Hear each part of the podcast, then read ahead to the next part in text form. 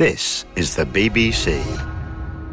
This podcast is supported by advertising outside the U K. B B C Sounds. Music, radio, podcasts. Hello. Hi, Phil. All right, mate. How's your Monday morning? It's all right. Is it? You don't sound very sprite. Bit, bit tired. It was a long week. Was that a long it, test? It was a long test, Mike, wasn't it? With all that rain delays and pressure and everything, excitement and all. It was a long test, mate, so I'm a little bit weary this morning. First day juice does no one any favours. No, it doesn't. It doesn't it should, indeed. It should be barred. I know. I know. So I I know. Why don't we play all the overs out? Well, on day five. Well, no, yeah, well, yeah. Why don't we play them out on the first days? As, as you said earlier, you know what I mean? They don't bother playing all the overs on the first couple of days. One, two, three and four, are they? No, rubbish. Bothered about that for? They want to get to, they want six thirty finish so everyone can get to the pub. Yes, well, not a bad idea. Yeah, correct. Keep it that way, that's what I say. Um, yeah. Anyway, should we get Ellie involved? Yes, why not? I wonder mate? if she's as tired as we are. Well. This is Five Live Sports. Tuffers and Vaughan's cricket show. Well, what a match at Lord's. What a debut from Jofra Archer. Philip Tufnell, can you remember anyone having an impact quite like that? Uh, well, I suppose it's got to be someone like Kevin Pietersen. I mean, the intent he showed, the way he grabbed the game by the scuff of the neck and, and just said, this is my stage. He was absolutely box office. Well, Michael Vaughan, it was a draw, but has the momentum swung just a bit back towards England? Well, yeah, I think it's more than a bit. I think that spell on Saturday afternoon, Archer versus Smith, it, it seems to have changed the whole momentum of this year's Ashes. Then I woke up this morning and I realised the Aussies were still one nil up. We'll talk England, we'll talk Archer, we'll talk concussion in cricket after Steve Smith sat out the last day of the Lord's Test. We'll also look ahead to the Headingley Test, which starts on Thursday. Tuffers and Vaughan's cricket show on Five Live. Well, let's start with Jofra Archer. I tell you what, guys, I, you think of Shane Warne's ball of the century, don't you? You think of people who've made an impact, but I can't remember anybody who's had an impact, not just on their Ashes debut, but on their Test debut like that. Well, absolutely right, Ellie. I mean, the pace, the skill, the the calmness, the coolness. He just looks like he's playing just another game of cricket. This is an Ashes series. This is his debut. He's at the home of cricket. He's taken the new ball. He's got the ball moving either way. He's bowled from either end. And then he's got the ball in his hand on Saturday afternoon when Australia are starting to get on top and dominate, particularly Steve Smith. He gets whacked through extra cover by Steve Smith, like a Caribbean-esque shot. And he went, uh-uh, you ain't doing that to me. And he just suddenly produced a spell. I think that's going to be talked about for many, many years. England, you know, and Joe Root, particularly the captain, have found, has found a bowler that will be held to cause chaos in all conditions around the world. Yeah, it was amazing, wasn't it? I mean, edgy seat stuff, wasn't it? I mean, usually uh, the bar's empty, which is quite difficult um, when a batsman comes out, uh, don't they? But uh, when he had the ball in his hand, everyone was just glued on that field. Uh, they couldn't take their eyes off it. It was something special. I haven't seen that for about thirty-odd years, twenty years, I reckon. Yeah, you're right. I mean, after lunch on Saturday, when people are maybe having a bit of a snooze, they're coming back yeah. coming back rather late from their lunch. Yes. Suddenly, yes. Straight after the lunch interval, you couldn't take your eyes off it for a moment. No, I mean, it was just, and it's just pace. It's just pace and the way he delivers the ball. He has a funny knack, Mike, doesn't he, of, of being able to um, sort of like uh, hit people, I'm afraid. I've, I've said it, there you go. He has that knack of putting sort of fear into a batsman because they can't seem to get out of the way of his short pitch ball. Yeah, I mean, it's, it's not easy having a technique against uh, that kind of pace and bat. It's a steep bounce that he gets, and, and also he gives you no cues as a as a batsman of, of how quick it's really going to be. So he goes from around eighty-eight miles an hour to ninety-four miles an hour, and people thought, oh, six miles an hour, it's not a lot. Well, it is. Let me tell you, from eighty-eight to ninety-four, that is a huge jump, and he just ambles in, and he's got that beautiful kind of uh, rhythmical action, and, and just releases the ball. It's almost like a flick of the wrist, Phil, isn't it? Like just flicks yeah. the wrist, and, and down it comes, and you know, it's that. You know, the, the full balls are kind of exactly the same kind of action and release as the short ball. It, it, it, it's so surprising when he suddenly kind of just drops the wrist a little bit, um, probably early, and, and down goes that bouncer. Um, techniques uh, will be questioned over the next three Test matches. You know, you, you're looking at a bowler here that will cause chaos around many dressing rooms around the world, not just this Australian one. And, you know, as a batsman, what you have to do is you have to work out, in, in particular after this week where he's bowled so many overs, starting again on Thursday, Australia have to go, you know what, all right, you don't want to go into your shell and say just see him off in every spell, but he can't bowl the same amount of overs. It, it'll, it'll snap in half. I mean, he's bowled twenty-two more overs this week than Chris Woakes. There's no way that can happen again in no. a back-to-back test match. So if I was Australia, I'd just say, right, try and wear him down.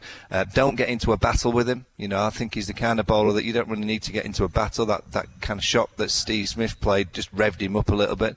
Uh, and just manoeuvre the pace. You know, if you can get off strike, that's always a good way to play him down the other end. Um, it, it looks to me like playing the pull shot and the hook shot is almost impossible to play because you're not too sure how steep it's going to bounce. You're not too sure how quick.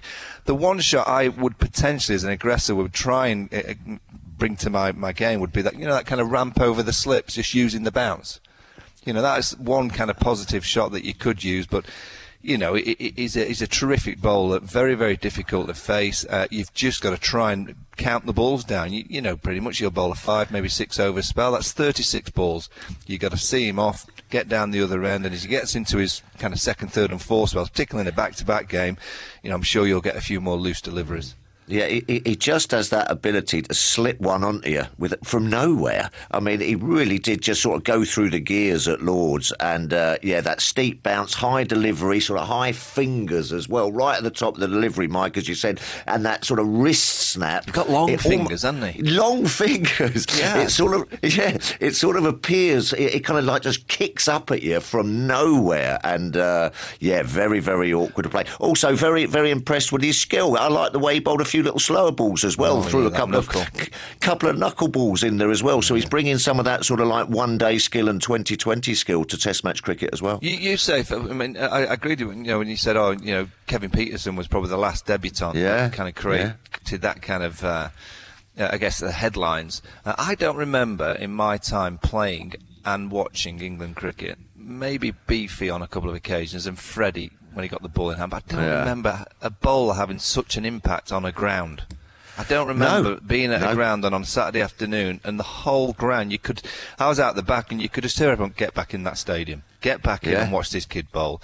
I've had yeah. it, you know, and Beefy used to whack it to all parts, Freddie Flintoff, uh, Kevin Pietersen, um, you know, rush back in, out the bars to make sure you see them get a fifty or a hundred, but I don't think I've ever seen it for an England bowler, have you? No, I don't think so. And it just comes down to, I mean, obviously ability and skill, as we've said, but it just comes down that everyone likes seeing quick bowling. Everyone well, well, likes to everyone. see... Well, not no, everyone. not the batsman. No, I, I certainly didn't like quick bowling, that's for sure.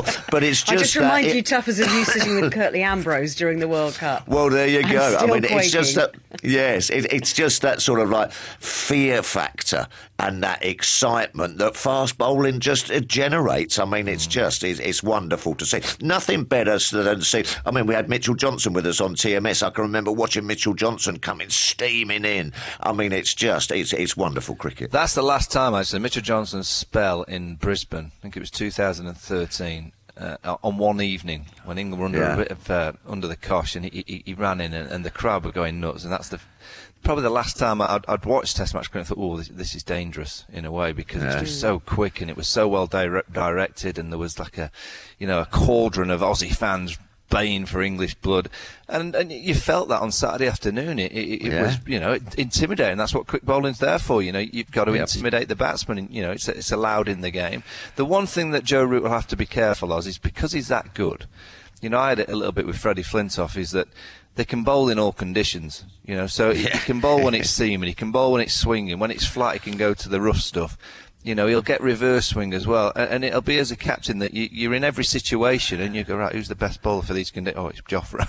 and who's yeah. the best? Oh, it's Jofra. And before you know it, you've kind of gone to Jofra too much. And, you know, he's a human being and he can't keep bowling the amount of overs like he bowled this week. So, you know, somewhere they're going to have to realise, you know, Chris Woakes is an outstanding bowler, Stuart Broad, Ben Stokes. There's so many bowlers that England have that, you know, Joe will have to be very careful at Headingley this week that he doesn't overbowl Jofra Archer. Can I ask you guys about the intimidation factor? Because, you know, we say, you, you say, Michael, it's allowed in the game. It's it's a valid tactic. But when you see Steve Smith laid out flat, when you see Marnus Labuschagne getting one in the grill, first ball that he faced in Ashes cricket at Lord's, Does it sit okay with you? Some people don't like it. Uh, I get I get those that don't like it, I'm afraid. It's the game. You know, it's it's test match, high-level sport. It's, uh, you know, what, what, what you kind of get, kind of get brought up in, in, in terms of a batsman, you, you know that if you play test cricket, you're going to get it. You know, you're going to have to wear a few, you're going to have to duck and weave, you're going to have to have a technique that survives against quick bowling. And you know at times you're going to get hurt. It, it, it's it's batting at the highest level. It's batting against a hard ball, against quality. Um, look, the Steve Smith incident, it, it, it was awful. You know, and the whole ground just went still because of what happened to Philip Hughes a few years ago. Uh, it, that was not nice. But I'm afraid it's just the game. It's the game that, you know, and Steve Smith will be the first to be saying today, you know, he'll be ready to go again if, if possible on Thursday. I don't know if he's going to have enough time to get over the concussion, but you know, he'll just understand it's the game. Marnus Labuschagne, I've never seen a, a batsman bounce up as quick from a bounce. So he, he got no. hit on the grill and he hit the floor and he bounced back up. He was like on a trampoline, bounced straight back to life. Listen, it, it was remarkable, but it's just the game, isn't it, Phil? Yeah, no, it is, as you say. I'm so glad that, um, you know, Steve Smith is, is okay. Um, no one likes to see that. But, I mean, you're talking about the intimidation. Um, that was Steve Smith, probably uh, the, the best batsman in the world at the moment, along mm. with Virat Kohli.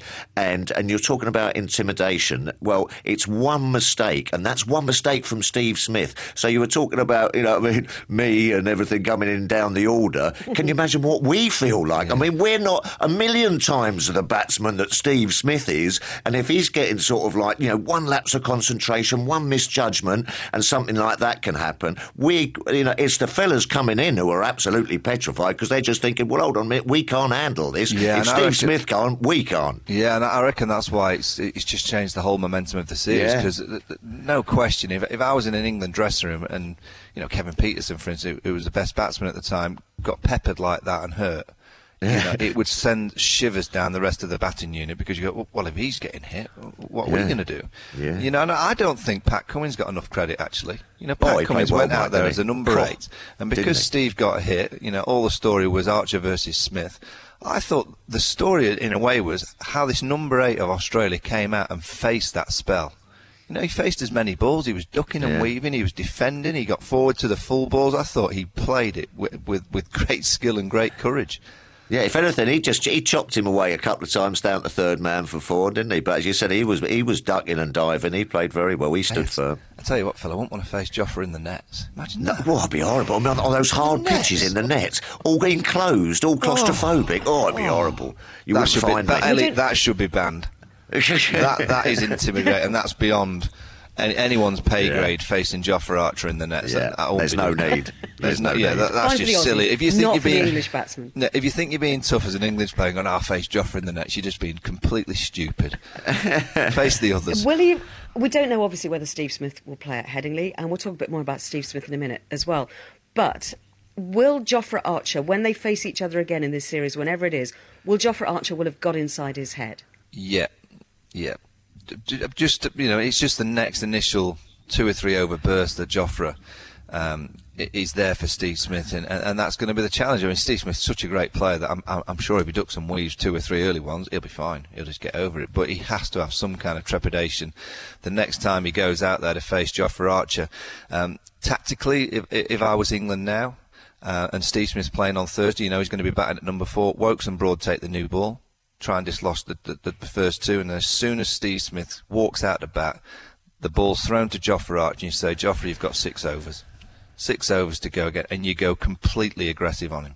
You go, if you can get as close to body line as you can, and this people will be probably shouting, you can't do that. That is exactly what I would do to Steve Smith. I'd go aggressive, I'd be bowling short, sharp, short leg, I'd have that field that they finish with, and you try and challenge him. And that's the nature of high-level sport. He probably will be good enough to get over it because he's that good, but that's what I'd be doing if I was England. Get Broad and Woakes with a new cherry, try and get rid of two, and as soon as he walks out there, Jofra, there you go. If you were the Australian batting coach, what would you do for the rest of this week? I mean, you say, well, it's Monday, Test match starts on Thursday. Nobody's got any time to prepare for it, really, have they? But but if you if you're if you're is it Graham Hick? Is he still Aussie batting coach? Yes, um, he is Graham. What, yeah. what what yeah? What do you what do you do with with the, with your I, players this week? I don't think. I, I think that they probably listen. That we all saw the spell. We all realise he's bowling fast. It's it's plain to see. I don't think that they'll be sort of getting too worried about it though. Um, sort of in, in the back of their mind they will be, but I don't think you know they'll be all walking around going, "Oh crikey, what we're going to do? Where's the chest pads? Where's the arm guards and everything?" Because then you're sort of you you sort of uh, you know. building him up to this sort of level. I think you've just got to sit, listen, you know what's going to come. You sit down, you have a quiet word with the boys. How are you going to play it? Are you going to look to bob and weave? Are you going to look to take it on? Go out there with a plan and just try and put it into sort of practice, don't you, Mike? Yeah, well, you also, if you're looking at it, he bowled over forty overs, Jofra, got five wickets. So they've actually made him work quite hard to get yeah. those five wickets in terms of overs bowled, and they'll know back-to-back games. He can't bowl in forty-odd overs at Headingley. No. Um, it'll be just exactly the same like you talk to any bowler. Try and wear them down. Try and, you know, rotate the strike, left and right and combinations, give him different, you know, angles to try and produce. Um, you know, and if you get a ball that you think you can hit, fully commit to it and try and strike it to the boundary. If you can get on top of him, you know, good luck, by the way, because he doesn't look the kind of bowler that's going to be, um, you know, easy to get on top of. But if you can, you know, you remember he's into his second Test match. He's, he's a, you know, young kid in Test match cricket that, you know, he's not going to have glory days all the time. He's, no. he's going to struggle at some stage. And, you know, Australia have got to have the mindset that if they can get through his first spell and, and, and make him work in that second and third, then get on top of him. You know, really put the pressure on him. Everyone is expecting Jofra now to bowl like he did on that Saturday, Saturday afternoon, and anything Don't below that, people go, "Oh, he's tired," or "He's lost his yeah. rhythm," or you know, "Was that a one-off?" So the pressure now is on Jofra Archer because everyone watching and, and all of us commentating on will expect that kind of bowling on a, on a regular basis. Let me just ask you, Tuffers, what do yeah. England do if we get to Old Trafford and Jimmy Anderson is fit to play? Who do you drop? Oh, crikey. Oh, well, that's I mean, a question. I don't know. Uh, Mike, what do you reckon? Um, I, um, he won't um, be um, fit for Old Trafford, will he? No, I'm not quite sure. But listen, if, if Anderson is fit and raring to go, he got to play for me. I mean, oh, yeah. you know, when when when when um, who and, you dropping? Uh, who are you dropping then? Oh, I don't know, mate. Who are you dropping? I suppose it's going to have to be. Well, Broadie's on form, isn't he? I mean, Broadie's been bowling pretty well, hasn't he? Been all over, um, so all over Dave Warner. Dropping Woakes? I don't know. who are you, well, who are you Woakes dropping, mate? Woakes averages you... twenty-two in England. Well, go on the then. Who are you dropping, mate? I, I don't know if dropping? I can. I mean, I don't think he's going to be fit, and I think England are going to get themselves in a position if if if you're going to if you win at Headingley and play play nicely. I mean, you just go again with the same team, wouldn't you? You know, if you've got yourself back in the series with a performance that was a lot better at Lord's and you get a Headingley and yeah. win, it's one all, I, I don't think you'd be tinkering with the team. You're certainly not going to risk someone well, coming well, into the side gonna, that's not played a great deal of cricket. So I wouldn't be he's got a stand named you, after him, Mike, at Old Trafford. if, if they lose it, Headingley, of course he can, you take the... But I, I don't think you need to gamble so much. I mean, Chris Woakes might one. need a breather by then, I guess, but... Um, You know, I, I, I, you Mike, can't be playing someone who's who's got a niggle. He's got to have played a couple of weeks of cricket. If he's played two weeks of cricket by then, of course, Jimmy Anderson plays. But um, yeah. I'm not too sure he's going to get that amount of cricket before Old Trafford. So I would think it'd be more like the Oval that Jimmy Anderson will become available for selection. That'd be my You've guess. got to play Jimmy Anderson bowling from the Jimmy Anderson end, Mike. Well, it's his end, isn't it? So he can do what he wants. Oh, I'm dro- I'll drop, right. drop Archer. Get rid of him. He's on a young kid. Give him a okay, rest. You delayed the decision. You delayed the decision to the Oval. Well it's done. A point, though. It's, a, it's, it's, it's a good point, though, Ellie. It's a good point. I mean, yeah, as you say, is. it just goes to show. All of a sudden, we were scrabbling around when Jimmy Anderson sort of went, and we go, "Oh, where are we going to get the wickets from? You know, he's injured, and you know the swing's going to upset the Australian batsman." And I was scratching my head coming away from Edgbaston, thinking, "I don't really know how we're going to sort of like you know turn this around. I don't really see how we're going to win." Mm. But then all of a sudden, Jofra Archer has just sort of come into the equation. It's just like, hold on a minute, we can really get at them now. It's been an it's been an amazing first Test for him. Yeah, we've just got to be yeah. careful though, Phil, because you know Australia hold the Ashes, the one nil up, the three to play. Yeah. They only need one good week. Yeah, Australia oh, yes. only need to have one out of three good weeks. You know, they win that one week, they've got yeah. two wins. England can't win the Ashes. Australia yeah. will retain and they'll take the urn home. And you know, with this Test match time side that England have, we know that they're basically a team that play one week on, one week off. You know, they very rarely do it over the course of three or four weeks. So that's my concern uh, with the Test match team. Uh, and I'm sure that's what Australia will be saying to their ranks, yeah. that they've had a decent week. England, but oh, we had them under a bit of pressure on that last morning. We could have won the game. Uh, yeah, and no, then obviously this, yeah. this one bowler's caused a bit of chaos. Um, I, I don't think Australia will be too... too much in the panic room just yet, knowing that yeah. the one they're up, three to play. Uh, and Headingley, if you look at Headingley, it's Flat, been a ground it? where we always go, they say, oh, you're going to win there, it'll suit them. Well, they lost to the West Indies yep. at Headingley. They lost against Sri Lanka at Headingley. Yeah. Uh, we've gone up to Leeds and expecting England to blow teams away against, you know, not, not as good an opp- opposition. And then all of a sudden, um, they've kind of had a, a batting collapse, or they've not quite pitched it up quite as, as much as they should. Um, so this week at Leeds, it might be a different week in terms of the, the way that Jofra needs to bowl as well. It might be a week where he does have to pitch it up a bit more and, and use yeah. the kind of movement and the, the conditions. So, um, you know, I, I'm, I'm excited because England are a lot better than what we were after Edgbaston, and, and England have suddenly got a bowler that I believe is going to cause absolute chaos everywhere. But yeah. I'm always like sitting back going, wait a minute, but this Test team's a little bit inconsistent. So let's see see what they, they give us at Headingley over the course of a few days. Let's just talk about what it was like sort of late yesterday evening, floodlights on, dark clouds overhead. You got the spinners on from both ends. And what about Jack Leach, Tuffers? What did you make of yeah. his spell? You know, he, t- he bowled well yesterday, didn't he? Uh, yeah, he bowled all right. Yeah, I think he'll be sort of like happy that he's got into the game and, uh, you know, got a few wickets under his under his belt. Uh, he managed to tie an end up for Joe Root, which was which was good, and that's what he'll be uh, sort of like pleased about as well, so they could rotate the seamers at the other end, and he just sort of, sort of slotted into his work, so to speak. Uh, there was some nice rough there for him, uh, for the left-handers as well, so he's going to be a threat. I think they've got three or four uh, left-handers in the top sort of five or six, Australia, so um, he's going to be a threat there as well. So I think he'll be he'll be coming away from, from Lord's thinking, yeah, no, I did all right there. I did all right. I did my job. I held I like up an end and I got a few wickets out. So, yeah, no, I thought he bowled well. I like him. I, I honestly think England have got to give him a run of games in the team. Yeah, yeah I think they're so. crying out for this. You know, this spinner that, you know, it, it, it could possibly be a Graham Swann or a, a Shane. England don't have that at this stage. You know, what they have is a left-arm spinner from Whitelaw who's going to be dependable. He's not going to, uh, yeah. I don't think he's going to get six for twenty-five. You know, I don't think he's that kind of spinner, but I think he's going to be dependable, consistent. He looks to me like he's got a repetitive action that on day one, if the pitch is pretty good, he should be able to hold an end for the captain so he can rotate the seamers from the other end. Uh, we know Moeen Ali doesn't like being the front-line spinner.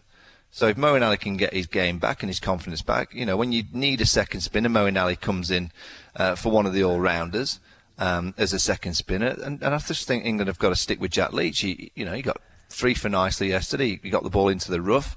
Uh, he, yeah. he said afterwards, he said, oh, I didn't I didn't bowl quite as well as as I could have done. But I like that. When he's, I thought he bowled pretty well. I thought he, he yeah. kind of hit that zone on a regular basis. I, I'd be giving him a good run in, run in the side because... You know, this team now, they've got this this difference in Archer, and you've got Broad, and you've got Woakes who are outstanding, you've got Ben Stokes. You know, you only need someone just to hold an end. You know, Ashley Giles did it for England for many years, just held an end, and the yeah. seamers did the damage at the other end. And I could see Jack Leach do a, doing a similar thing for England over the course of the next two or three years. Yeah, I'd, I'd I'd like to just see when he bowls, as you say, on that first innings when perhaps the seamers. But it, it's nice when you've got a good seam, you know, a good bowling attack, and you're the spin bowler.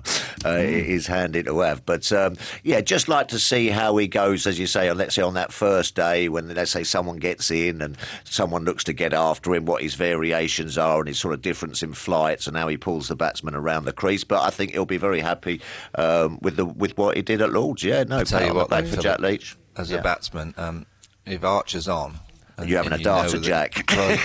Well, well, and it might bring him a few wickets. Yeah, you definitely. Without like. you, you, batsman work out that who's going to be coming on. And oh, all yeah. his son and Joe, all, all Joe needs to go is, Joff, get loose. Starts yeah. waving his arm around, and you might have fancy that a batsman Jack. will take a few chances. Can I, can I throw a number at you guys? Oh, yes. Uh, it on, is. It's two eight three five. two eight three five. What's that? That is um, two thousand eight hundred thirty-five. Uh, uh, yeah, no, that's no, where I used to live. I used to live there. I used to live on that. yeah, to, yeah, yeah, yeah. I, th- I thought it sounded yeah, like sounded, it's, not my, it's not my pin number. It's not my pin number. two eight three five is no David idea. Warner's scores in this Ashes series so oh, far. dear. Oh, Davey. Things not gone so well. Well, I reckon um, he's probably dropped two catches at yes. Edgbaston, eight catches at something, three catches and five catches. He's not, he's not caught very well, has he, Dave? No, he's not. No. Well, Broadie's got it on him, hasn't he, at the moment? It seems I've got that, a trick um, for them, if Australia fancy a listen. I've got something that they should do. I, I, if Smith isn't fit for Headingley, I would open with Marcus Harris, Khawaja. Ooh. I'd put Labuschagne to number three, and I'd move David Warner to number four. David well, Warner, okay. opening the batting in English conditions in the first innings, averages thirteen or fourteen. He's wow. never got one hundred here in England in Ashes cricket. I think he would... And if you've not got your senior best batsman at four, I would put my other one to number four and give him a chance against an older ball. Because Stuart Broad's had him on toast. He's yeah. got him on toast. Mm. He comes round the wicket and you can see he's not too sure how to play it. He's not the firecracker that he once was. He's playing a little bit more technical. That is what I would go for if I was like, they won't do it. He'll go up and open because no. he's an opening batsman and he'll say that's what I do. But in English conditions, if I was the Aussies, I would seriously look at David Warner against that new ball. I, I think England really fancy it when he walks out there.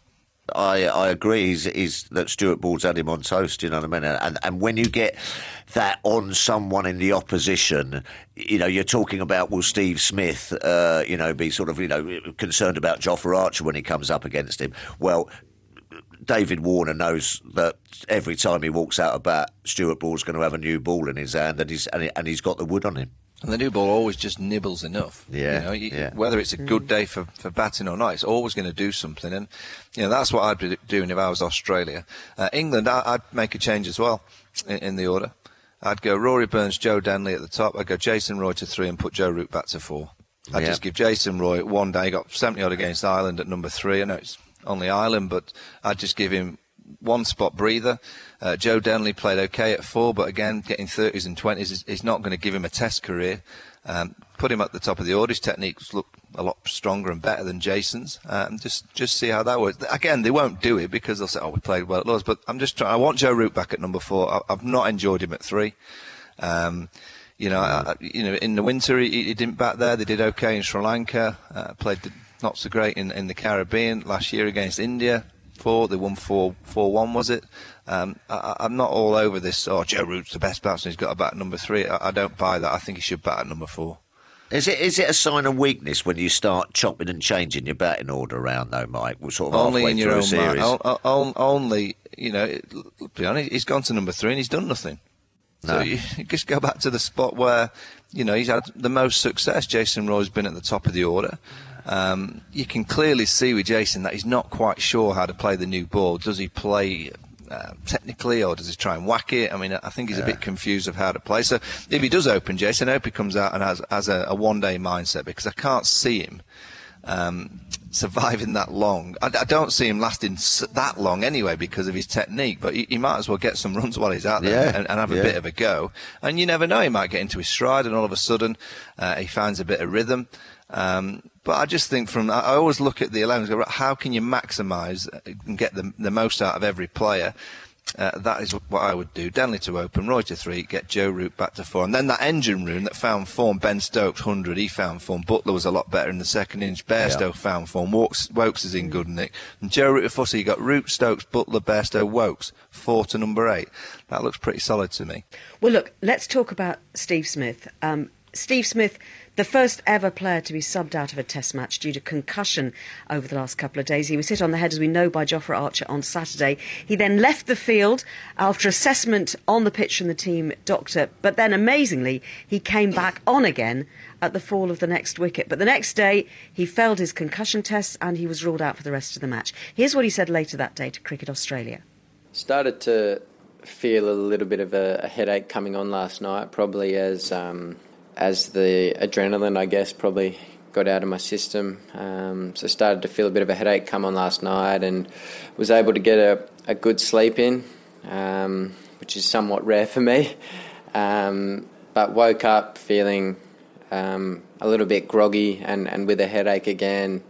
Um, so, yeah, had um, had some tests done and... Um, yeah, upon some, I guess, further assessments, um, deemed to be um, a mild concussion, unfortunately, and um, have been ruled out for the rest of this test match. So your results today with the tests have actually deteriorated from your testing yesterday and, and your baseline assessments as well, is that correct? Yeah, they've declined uh, a little bit, um, unfortunately. Um, yeah, we, we did a, a test this morning here at the ground and did one last night, and um, results changed uh, slightly, and um, unfortunately that, um, that and how I'm feeling Um, have contributed to, to me being ruled out for the rest of the Test match. So how did you feel yesterday when you came off the ground, and, uh, and what were the results of your tests then? Uh, yesterday when I came off the ground, the the results were, were normal. Um, I uh, passed all the tests um, and, and felt felt fine, um, felt normal. So, um, you know, was was allowed to, to go back out and bat. Um Uh, upon, you know, discussions with um, the team doctor and the coach as well, um, they were they were both happy, um, and and I was comfortable as well. So um, we all were all happy and, and was able to go out and continue batting. So you've been ruled out by the doctor from this match, uh, Doctor Richard Saw. How does that make you feel? With the tests that I've done and. and sort of how I've woken up today, um, you know, I think it's the right decision. Um, I'd obviously love to be out there trying to to keep performing and, and, and try and help Australia win another Test match, but I think the the right decision's been made, and um, I'll obviously be monitored very closely over the next uh, few days with a pretty pretty uh, quick turnaround in between Test matches, um, and I'm hopeful that I can make a recovery and, and be okay for that. So what about the third test, Steve? It's uh, not long away now, just Thursday it starts up at Headingley. Um, are you going to be fit for that? Look, it's obviously a, a quick turnaround um, between test matches. Um, you know, I'm, I'm going to be assessed over the um, over the next five or six days each day, probably a couple of times a day, to, to see how I'm feeling and see how I'm progressing, and yeah, I'm hopeful that I'll, I will be available for that test match, but um, you know, it's certainly up to the medical staff, and um, you know, we'll have conversations, but um, it's a, it's certainly a um, you know, area of concern, concussion, and um, you know, I want to be one hundred percent fit. Well, let's speak to Luke Griggs, who's the te- Deputy Chief Executive of the Brain Injury Association, Headway. Uh, Luke, what did you think listening to that interview? It's really worrying, isn't it? I think that the, the, the biggest problem I've got is we see this time and time again in other sports, and I think it's only now that, that, that cricket seems to be waking up to say, well, actually, we've got a bit of a problem here. We saw a little bit of it in the World Cup, um, where, where there was a similar incident where the player made the decision to go back on. Um, but I think that the, the, the key issue that we're seeing here is the the difficulty in assessing somebody um, for a potential concussion. I mean, that's difficult in itself, but particularly in such a short space of time. Um, and we know that the, the signs of concussion can be delayed in their presentation.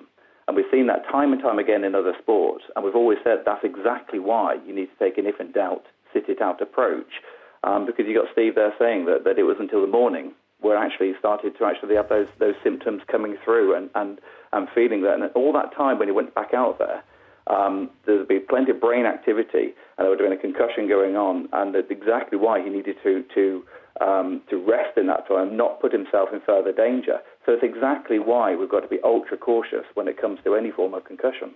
How do you actually treat concussion? Well, it, it, treat is probably the wrong word. It's actually the, oh. the best way to do it is rest. Um, because it, it, it, with the vast majority of concussions, um, they won't have any lasting impact. What you need is all this activity in the brain that's going on. It's a temporary disturbance of the brain's function. And the best way to, in effect, treat it is with complete rest. So that's rest from, you know, trying to, to reduce any kind of um, intellectual stimulation, so, you know, no reading on your, your tablets or, or, you know, screen time. Um, no activity that could, could actually risk moving the brain and, and shuffling it around, which is why we're talking about the need for, for graduated return to play protocols, so you gradually build up the amount of work that you're doing, the amount of activity you're doing. And the key thing is to avoid any risk of actually suffering a secondary blow to the head, which can exacerbate the initial injury. So effectively, it's complete rest is the best way to um, to let your brain recover. Luke, you probably heard Steve Smith there saying that Australia are very, very aware of head head injury, particularly after mm. what happened tragically to Philip Hughes. But do you think that they have learnt as well as they could have done? I mean, that was obviously an exceptional incident. Well, you say it was an ex- exceptional incident, but I- I'm sure I wasn't the only one watching that live thinking, you know, dear God, that's, you know, could we be here again? Because it was a very, it seemed a very seemingly uh, similar situation to that suffered by Philip Hughes when he got struck on the neck. Uh, and it wasn't actually, you know, a, a blow to the head. And I think people, you know, maybe don't recognise the fact that if it was, you know, not specifically to the head, it won't cause a concussion. It, you know, it can do because it's the way the brain moves inside of the skull. Um, I, I don't know. I was I was surprised to see him go back out to to, to, to bat, and, and you've still got the reaction of, um, you know, there's still in cricket this issue of praising him for being brave and, and doing something for the team. And it's an issue that's been faced by all sports, and we're slowly trying to, to, to get rid of that kind of perception that you're being very brave by going back out there. Well, actually, you're not. You're putting your short and long-term health at risk. I would just say it's not the um, the, the fault of the, the, the medics, who I'm sure are absolutely first-rate and gave him a thorough concussion test. But it is very, very difficult to actually accurately assess somebody in such a short space of time, as I said. Um, so there's got to be that safety-first thing. The other thing I've mentioned about the Philip Hughes situation is I was surprised as well to, to learn that, that when following that tragedy, um, you know, these new rules were brought in about the, the additional head protection, uh, or rather neck protection, for these helmets, and they're not mandatory. Um, and I know that, that Steve Smith himself has talked about these and saying, well, actually, it restricts his movement and makes him feel uncomfortable. But I'm sorry, I think the time has come that cricket absolutely needs to consider this again and look at it very, very closely about making those extra protections Um, you know, mandatory, uh, and get players get used to wearing those uh, those, those new safeguards, or, or we might face another tragedy that could have been prevented. Yeah, uh, and also just one other thing, if I can. Um, yeah. uh, you know, you, you're talking about, you know, him being sent out and everything, and concussion and the way they test them. I mean, I'm no doctor, but I mean, you know, crikey, that's got to have been concussion, hasn't it? Even I could have seen that, a ball hitting you at ninety-five mile an hour on the back of the head. I mean, that, surely that's just got to be straightforward to diagnose, hasn't it? Even if they, well, you know, the tests do... Sh- It, it, it's not an easy thing to diagnose at the moment because we haven't got all the re- reliable sideline diagnostic tools. There's a lot of research going on to look at um, saliva testing or blood biomarkers that can actually help us to actually identify the the, the, the, the activity that's going on in the brain and be, you know, have a more accurate diagnosis, because it is very, very difficult. But if we've always said that it's got to be this if in doubt, sit it out approach. Yeah. The difficulty is of professional sport, and I believe I saw um, Justin Lang at press conference where he said that Steve Smith um, said, well, if I don't get back out there, how am I going to get on the honours board? And that is really, really concerning, because players have got to take a responsibility for this, and yeah, they've got to understand the risk they're putting themselves under. Luke, I, I totally get you with that, but I've been in that situation where I've been, and you got, and you do want to get back out there. Mm. You know, oh, it's a case of completely. You're in an Ashes series, you're playing against, mm. you know, England or Australia, you're at Lord's, your team are under a little bit of pressure, you think, I've got to get back out there. Mm. So it's such a difficult situation for the player, such a difficult situation for the actual medical team as well. What advice would you give the game from, from, from this moment on? Oh, listen, I completely, completely understand that. I mean, you know, and it's the same for all sports, um, that we have that, that problem. Um, th- this is why we've called in other sports, in rugby and football in particular, for uh, the players to have absolutely no say in whether they are fit to go back out there. Now, I'm not saying that in this situation it wasn't the, the, the, the doctor who made that decision, but you know, if you are under pressure from a player who says, I feel fine, I feel fine, you know, I want to get back out there, it's got to be taken out of their hands. And one of the ways around that may be to introduce independent doctors who are free from that kind of um, pressure, Uh, both commercial pressure, team pressure, or anything like that, um, to actually help them and protect them more, to say actually it's in the hands of an independent doctor who makes that call, with the player having absolutely no say in it, because they've got does... to put their health first. Yeah, does, does does every time you get hit on the head then, even with a helmet, like like that Labuschagne uh, got hit in the mm. grill, didn't he? Uh, you know, he just sort of bounced up. Is there a chance of then him having concussion? Well, there's always a chance, but I think it is worth saying that not every blow to the head, not every yeah. head injury will result in concussion, which makes it, you know, if it was that simple, then first of all you'd have, you know, dozens of people going off every game in football or yeah. rugby, um, and it isn't it isn't that practical, which is why the, the, you know we are in the situation where we are, that that we need to push forward with the research and push forward with these reliable sideline diagnostic tools, which aren't that far away from my understanding, um, and that will really help us to get a better um, better grip of this, better control on this. But you know, in the meantime, it's got to be this safety-first approach, and the main message has got to be the people, millions of people were watching the Ashes. And they see somebody coming out there and being praised for being brave by continuing. When they go out and play in their Sunday league games, uh, in whatever sport, they can't be taking that attitude forward because they don't have a doctor on standby. They don't have the ambulance there in case something goes, you know, horribly wrong. So we've got to, you know, set the good example for others to follow that you cannot take a chance. And if you're feeling in any way unwell or um, dizzy or nauseous or anything like that, you simply cannot take the chance and go back out there, particularly if we're thinking about concussion can delay your reaction times, it can leave you with blurred vision, and suddenly you've got Jofra Archer bowling bounces at ninety-four miles an hour when you need every split second of reaction time. I mean, that can't be right. And Lou, what what is the time frame now? I mean, I just, you know, we heard Steve Smith's interview saying, "Oh, he, he may have a net and try and play mm. at Headingley on Thursday." What what really is the the protocol in terms of the, I guess, the medical uh, mm. way of making sure absolutely that Steve Smith will be fine to play again? Well, different sports have different um, different protocols on this, and to be honest, I'm not sure what cricket's uh, protocol is. I know in, in the likes of football and rugby, in the professional element, it's about six or seven days, um, you know, which I don't think is long enough, um, personally.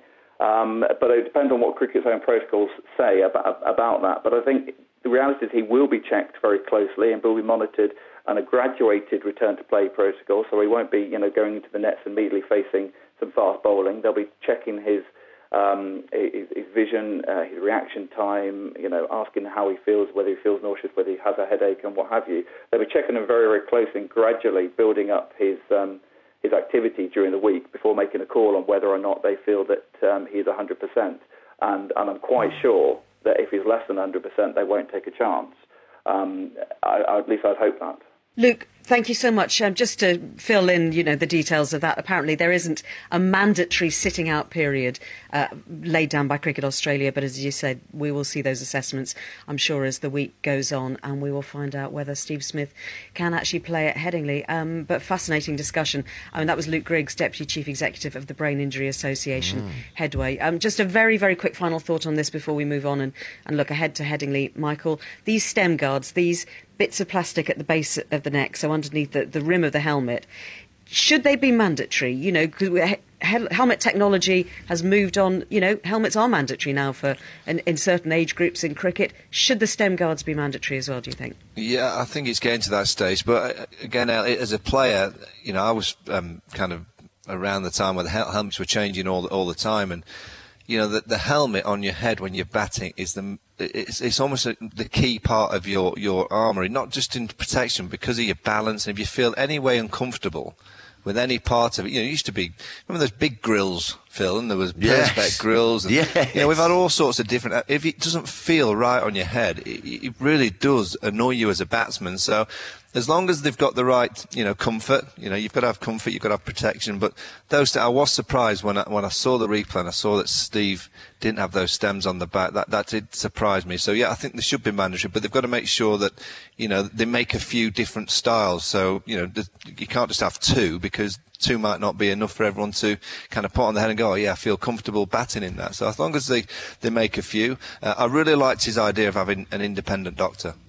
I think that's a great idea, because again, we've been on tours, Phil. You get so yeah. close to your team doctor, you know, and the team doctor would say, "Oh, go on, you know, I think you should," and you'd look at the, in, the doc in the eye, and go, "Mate, I'm getting out there.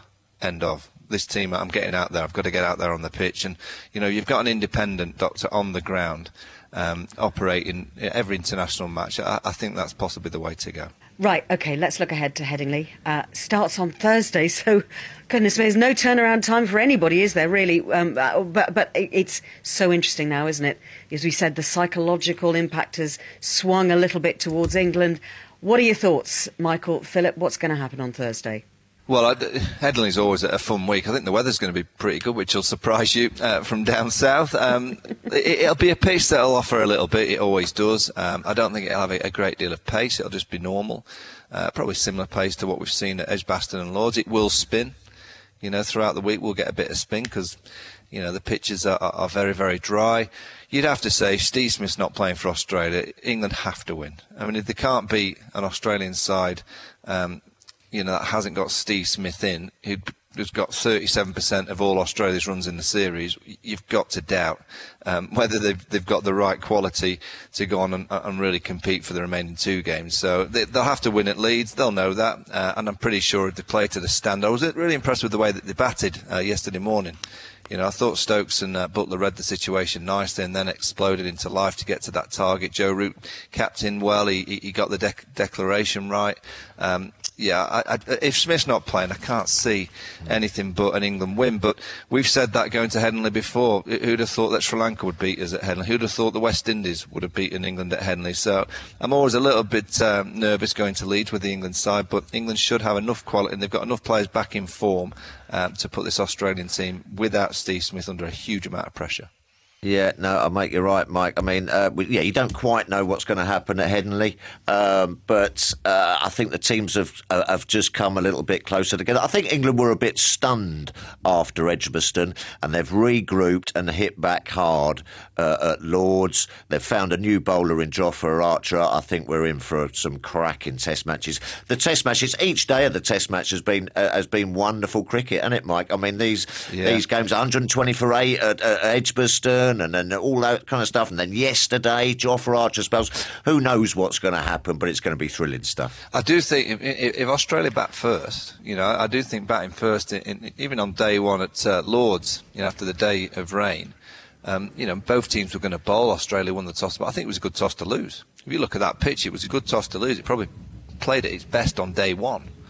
Uh, and I think it'll be very similar at Headingley. Whoever bats first will get a, a little advantage. They'll have to bat well because the first hour always does a little bit at Headingley. Yeah.